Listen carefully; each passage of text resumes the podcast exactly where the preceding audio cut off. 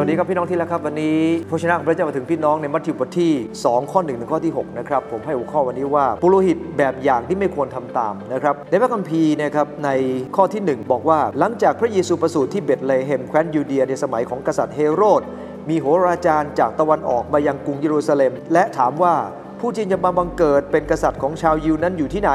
เราได้เห็นดวงดาวของพระองค์ เมื่อเราอยู่ที่ตะวันออกจึงมาเพื่อนมัสการพระองค์ เมื่อกษัตริย์เฮโรดได้ยินดังนั้นก็พลอยว้าวุ่นพระทัยทั่วทั้งเยรูซาเล็มก็พลอยว้าวุ่นไปด้วย เฮโรดทรงเรียกประชุมหัวหน้าปรหิตทั้งปวง และบรรดาธรรมจารย์ของประชาชน และตรัสถามเขาว่าพระคริสต์จะประสูติแห่งใด เขาเหล่านั้นกราบทูลว่าที่เบธเลเฮมในแคว้นยูเดีย เพราะผู้เผยชนะได้กล่าวไว้ว่า ส่วนเจ้าเบธเลเฮมในแผ่นดินยูเดียไม่ได้ต่ำต้อยในหมู่ผู้ปกครองแห่งยูดาจะมีผู้ปกครองผู้หนึ่งออกมาจากเจ้า ซึ่งเป็นผู้เลี้ยงประชากรอิสราเอลของเรา พระคัมภีร์ตอนนี้ได้พูดถึงบรรยากาศที่ค่อนข้างจะตึงเครียด เนื่องจากกษัตริย์เฮโรดเนี่ยนะครับพระองค์ทรงเป็นผู้ชั่วร้ายมากนะครับพระองค์เคยกลัวว่าจะสูญเสียบัลลังก์นะครับ และเคยฆ่าคนก่อนหน้านั้นมากมาย รวมทั้งมเหสีของพระองค์ และโอรสบางพระองค์ของพระองค์เองนะครับนั้นเองเมื่อเขาได้ยินว่าจะมีพระเมสสิยามาประสูติแน่นอนครับเขาต้องการฆ่าคนเหล่านี้ และเมื่อบรรยากาศแบบนี้ออกไป ความวุ่นวายก็เกิดขึ้นในเยรูซาเล็มแน่นอน ในสมัยนั้นเนี่ยนะครับไม่มีเครื่องพิมพ์ เวลาจะมีการเขียนพระคัมภีร์ก็จะมีพวกอารักษ์นะฮะที่มีความชำนาญสูง และคนเหล่านี้เนี่ยนะครับเขาจะรู้จักบัญญัติทุกข้อจากพระคัมภีร์ในตอนนี้เนี่ยนะครับ ปุโรหิตเนี่ยนะครับเป็นแบบอย่างที่ไม่ควรทำตามเพราะอะไรครับ เพราะเมื่อเขาได้ยินข่าวถึงพระเมสสิยาเขาไม่ได้ใส่ใจในสาระสำคัญ เขารู้เรื่องพระคัมภีร์แต่ไม่เคยใส่ใจ ในมีคาบทที่ 5 ข้อที่ 2 ถูกอ้างขึ้นในมัทธิวบทที่ 2 ในข้อที่6เนี่ยนะครับเรื่องของเบธเลเฮมที่จะมีเจ้านายมาบังเกิดเนี่ยอยู่ในมีคาบท5ข้อ 2 ซึ่งผ่านมา 700 กว่าปีแล้ว พี่น้องที่รักครับ แต่ว่าชีวิตของ ปุโรหิตเนี่ยนะครับแม้จะรู้เรื่องราวคำพยากรณ์ แต่เมื่อรู้เรื่องราวว่าพระคริสต์จะประสูติที่ใด ก็ไม่ได้สนใจที่จะไปตามเลยครับ แม้จะอยู่ใกล้แค่ 8 กิโลก็ไม่สนใจ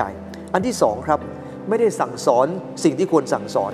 ปกติและปุโรหิตนอกจากถวายเครื่องบูชาปุโรหิตจะต้องทำหน้าที่สั่งสอนพระวชนะของพระเจ้า แต่ตอนนี้ที่เขาเองไม่ได้ใส่ใจเรื่องราวที่เกิดขึ้น เพราะเขาไม่ได้สอนครับ ไม่ได้สอนคนอื่น ไม่ได้สอนตัวเอง ไม่ได้ตอกย้ำคนเราเนี่ยนะครับถ้าเราตอกย้ำคำสอนลงไป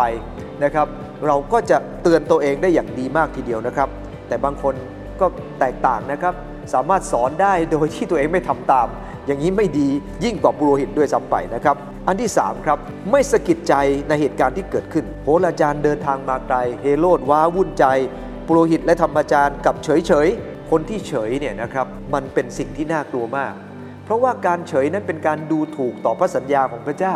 เพราะว่าพระเจ้าได้ทรงให้คำสัญญานี้มาถึง 700 กว่าปี แต่พวกเขากับเฉยๆกับสิ่งนี้ โยเซฟเมื่อได้ยินคำของทูตสวรรค์เขาตอบสนองทันที นารีเมื่อได้ยินตอบสนองทันที เมื่อโหราจารย์ได้ยินก็ตอบสนองโดยการไปทิศทางอื่น แต่พวกบุโรหิตไม่ทำอะไรเลย นั่นเนื่องจากว่าเขามีชีวิตที่เป็นแบบอย่างที่ไม่ดีกับเรา วันนี้นะครับ พระเจ้าแต่งตั้งเราเป็นปุโรหิตเหมือนกันนะครับ1เปโตรบท2ข้อที่ 9 เมื่อเราเป็นปุโรหิตต้องตั้งคำถามตัวเองว่า เราเหมือนปุโรหิตในพวกนั้นไหม เราใส่ใจสาระสำคัญในพระวจนะของพระเจ้าไหม หรือเราใส่ใจสาระที่ไม่ค่อยสำคัญในพระคัมภีร์ และไม่ค่อยใส่ใจเกี่ยวกับเรื่องคำสอนคำสั่งของพระเจ้า เรา